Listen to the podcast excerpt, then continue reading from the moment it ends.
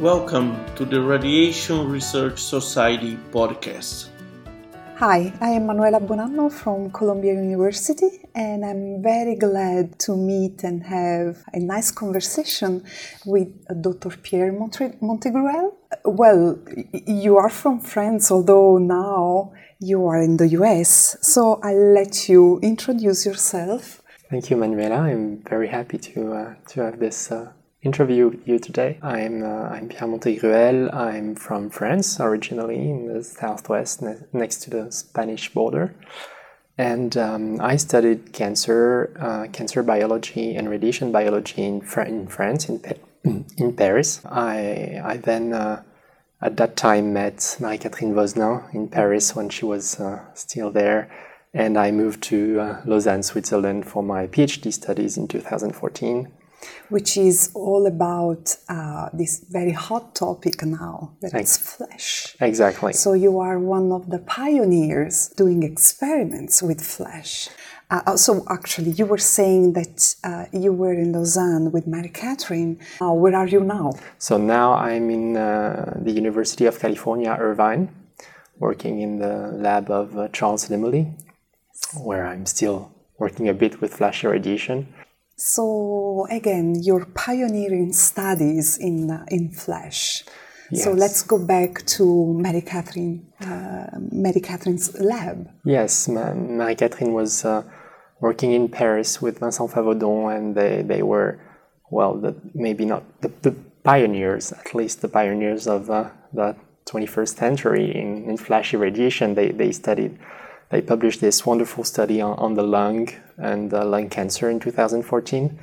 And um, it was just when I started my PhD, and she, she wanted somebody to, to study the effect of flash irradiation on the brain uh, especially the, the normal brain, but also uh, glioblastoma. So that, that was the whole project of my PhD. Uh, I spent four years uh, studying glioblastoma and normal brain response to flash irradiation uh, as a PhD student, and I stayed, stayed one more year uh, in Lausanne to, to finish this, um, these studies. So, Pierre, those studies uh, were done in uh, animal models. Can you tell us a little bit more about those? Yes. So I worked only with uh, mice, mice models. So we, we studied uh, normal tissue, normal brain response in uh, black mice, C57 uh, black mice um, that were not bearing any tumor. Uh, it was only to study the normal brain response to flash irradiation. So we had a model of whole brain irradiation, and um, we developed uh, in Lausanne a very simple and very well known uh, cognitive uh, test for these animals and novel object recognition. And uh, then we collaborated with uh, Charles Limoli in, in UC Irvine. Yeah, Charlie, who is one of the experts in Exactly, CNS, exactly. right? That, that's how I, I met Charles Limoli in 2015 16. And um, so we irradiated mice in Lausanne and we sent these animals to, to uh, California.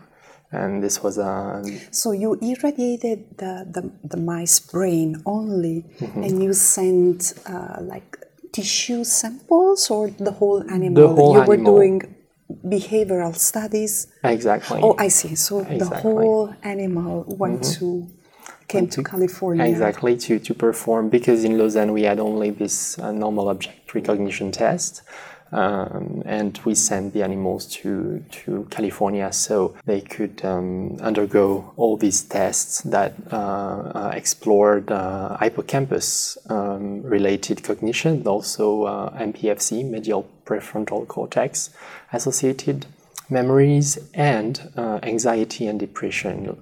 Um, associated uh, cognitive dysfunction. So if we just go back um, momentarily, which kind of irradiation? So what is your flash mode of irradiation? What did you use? So in Lausanne, we have uh, a LINAC, linear accelerator, that delivers uh, um, five, 5.5 MeV electrons. It's a pulse beam.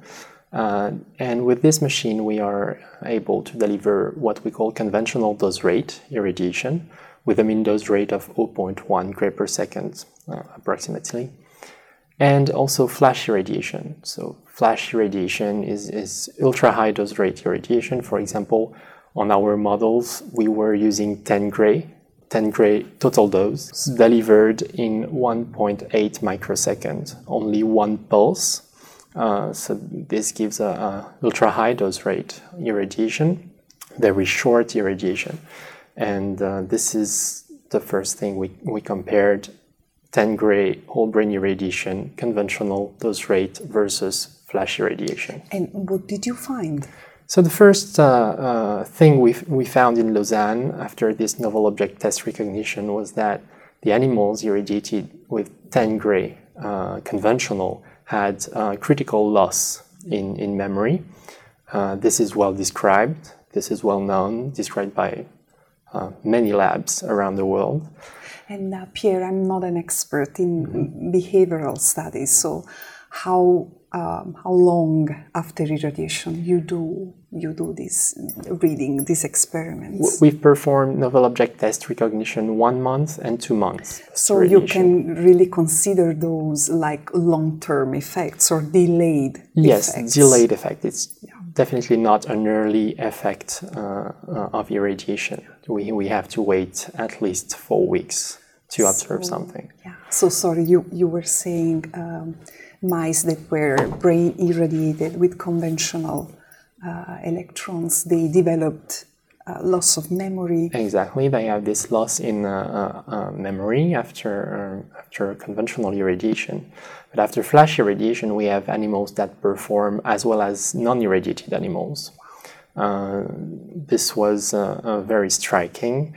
And um, so these were the tests done in Lausanne and uh, the, in California, the, the, team of Charles Limoli performed other kinds of tests, uh, temporal order, uh, also spatial recognition, where they observed the same effect in all tests performed. Uh, the flash irradiated animals performed as well as the controls. And this has been published in 2019, last June, in, in PNAS yes. where we have a, a very good um, study on this long-term preservation of cognition. So, uh, did you have enough samples to fix some of the, the, the, the, brain tissue and then see whether, I don't know, some particular uh, cell type or protein or whatever? Yes. I'm going to the mechanisms. Yes. So, so any, any hint or what did you find? We, we looked at, at um, many uh, cellular effects of, uh, of irradiation in the brain. Uh, for example, we first looked at astrogliosis, which is a, um, a classical response of the brain to uh, any injuries, but uh, well described after irradiation. And we observed uh, also a protection, an absence of astrogliosis after flash irradiation, uh, whereas conventional irradiation triggers uh, what we call a scar astrogliosis, uh, a non-reversible um, scar in, in the brain. So when you say scar, uh, this term reminds me of, you know, fibrosis. Yes. Is it something uh, like a, a parallel exactly. idea of fibrotic a, tissue in exactly. the brain? It's a parallel. Uh, we, we can we can definitely draw a parallel. Uh, this is a, um, an abnormal scar that we observed in the brain, uh, a proliferation of the astrocytes, a change in their morphology, in, uh, an activation of those cells that uh, do not have the same function, and um, uh, their function in the brain is, is well described. They they have uh, functions in, metabolism. They are also um, important for the blood-brain barrier. They uh, have um, uh, effects on the synapse in the brain, synapses. So uh, we we also looked uh, at, at, several other cell types, including the microglia, microglia, which is considered as the uh, immune system of the brain. Um, so we can also with these cells draw a parallel be- between macrophages mm-hmm. and microglia. Uh, and we, this is very well described that after conventional irradiation, we observe an activation of this microglia uh, that we did not observe after flash irradiation. It's, it's, it was uh, important to observe that because we know that neuroinflammation characterized by the activation of microglia and also the activation of uh, astrocytes uh, is linked to cognitive dysfunction. so we had a direct cellular explanation for the, the, the observed effects. Yeah, exactly. So now, um, you know, when I think of uh, Charlie uh, Charlie lab, he's also uh, his studies. He's also an expert in stem cells, right? And stem cells response to to radiation. And, and again, I'm not an expert in uh, in brain damage, radiation-induced brain damage. So my question is did you have the chance to study whether these affected cells of the brain, microglia, astrocytes, those are already committed cells? Mm-hmm. So, do, did you have the chance to study before if there is any change? Yes. We, we observed it was published in 2015 uh, in the Green Journal, 2016, sorry. And we observed uh, in the hippocampus of irradiated animals, that is well described also after conventional irradiation, a large drop uh, in uh, the proliferation of the neural stem cells in, in the hippocampus. And um, we identified that after flash irradiation, we still observed proliferation of cells in the hippocampus. We did not um, specify that it was stem cells, uh, only BRDU positive clusters in the hippocampi.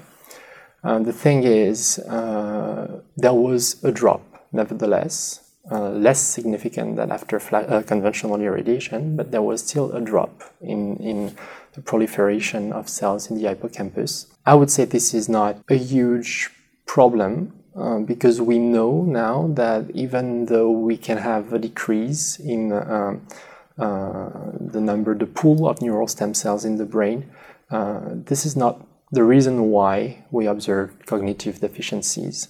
So I think it completes the results we obtain on microglia, on astrogliosis, also on modification of neurons. But this is we should go further on these uh, these uh, observations, uh, especially see whether we have uh, an enrichment in certain neural stem cells. What are those, those cells that rather, are still proliferating? Other, yes. We observed clusters of proliferation, but maybe they are uh, quiescent stem cells that are still in the brain. This is something we tried to do. Uh, we are still trying to. Uh, I know that in Lausanne they are still trying to uh, to investigate these or, questions, or but even, this is um, you know some uh, type of radiation can stimulate the commitment exactly. of stem cells towards, you mm-hmm. know, let's say good uh, stem cells yes. or bad stem cells, yes. whatever that mm-hmm. means. Mm-hmm. Yeah. So now that you joined um, the laboratory in uh, in California, Irvine, what you are doing now? So where the the project is going? I will still be working on flash irradiation a bit. Uh, Still the behavioral studies? I will. I, I will help. Uh, there are people in, in Charlie Limoli's lab that are working on flash irradiation, and I, I think especially uh, um, of my, my colleague uh, Barrett Allen, that is a PhD student, is working on uh, the blood-brain barrier modifications after flash irradiation. Charles Limoli is, is very interested in, in flash irradiation and uh, the studies are, are and I, I still want to be involved in this ama- amazing project that I, I, I really like and uh, I honestly don't want to stop to work on flash irradiation but uh, I will work on uh, different projects. Uh, Charles Limoli has recently described a new technique uh, based on exosomes um, derived from neural stem cells and uh, embryonic stem cells to uh, manage, mitigate, or reverse the, the effects of uh, cranial irradiation. And um, I will, uh, with, with my knowledge in cancer, I, w- I would like to to complete these studies with um, tumor models, those tumor models that I, I developed in Lausanne, and uh, study uh, if those new methods of, uh, to, to mitigate uh, irradiation induced cognitive deficiency with exosomes could be applied to uh, tumor bearing animals and if those treatments could be further uh, applied in clinics. So, going to use exosomes as cargoes for something towards um, tumor killing with radiation, or you are going to um, irradiate the tumor and then extract the exosomes and see what's in there. The goal is to use exosomes uh, coming from embryonic stem cells, human embryonic stem cells, um, to prevent the I see. I the see development now. It's like an enrichment. Uh, exactly. Uh, like a, so um, try to find different schedules of treatment.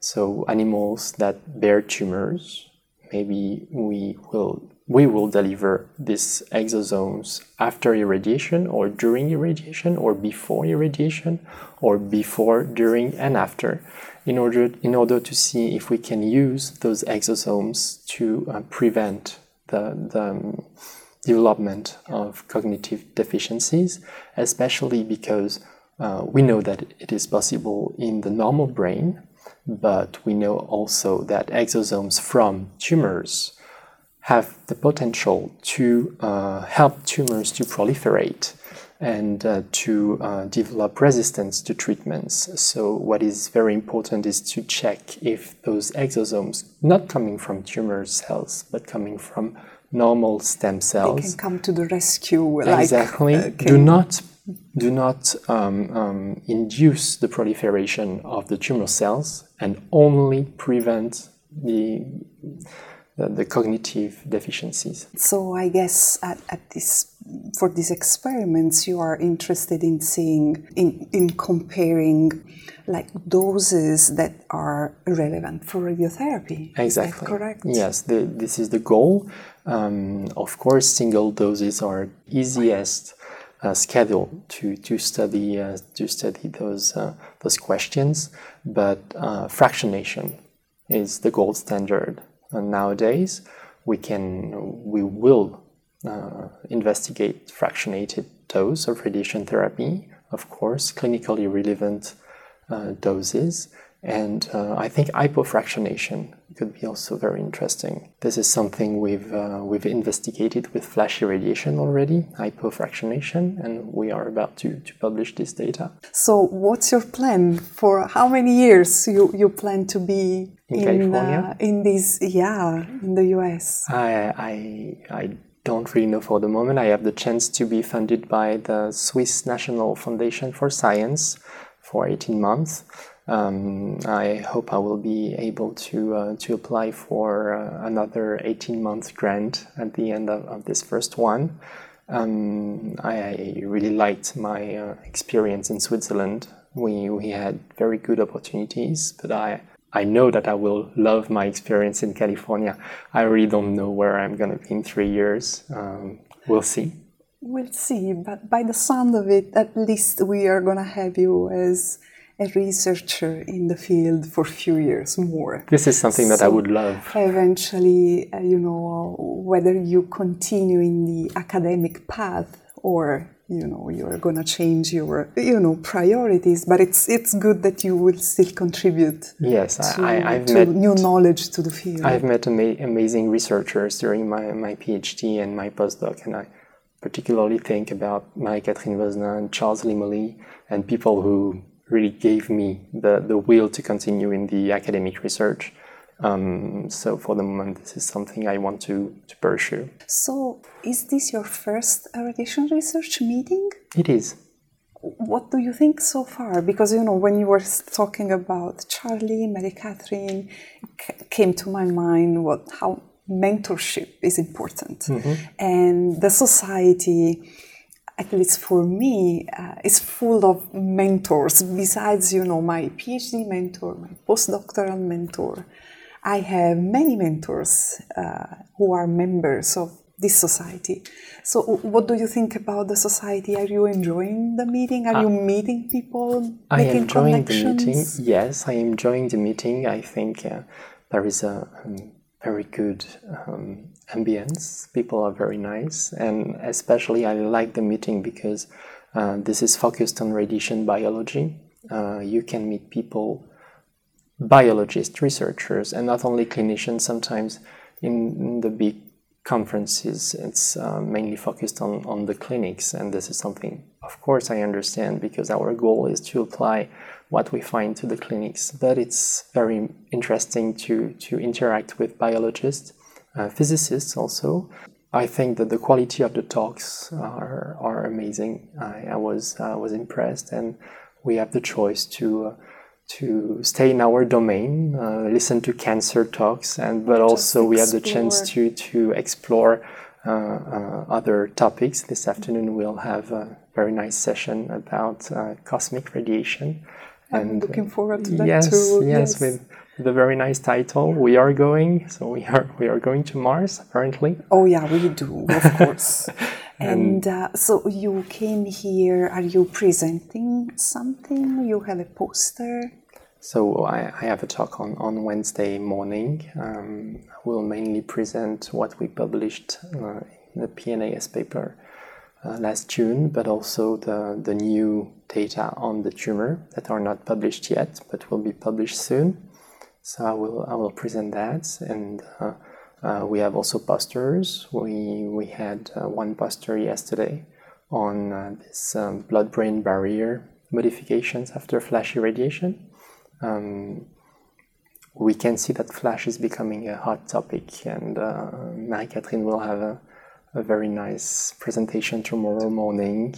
Um, let's hope that next year in Hawaii we'll have more data to show and Flash will, will become a very, very hot topic in the upcoming years. It was really, really a pleasure uh, talking to you about Flash, but about your career and uh, uh, you know all the project that, that you have. Uh, I would like to thank you for for your time today, and I was was uh, really pleased to be invited by by you. My pleasure. Thank you. Thank you, Manuel.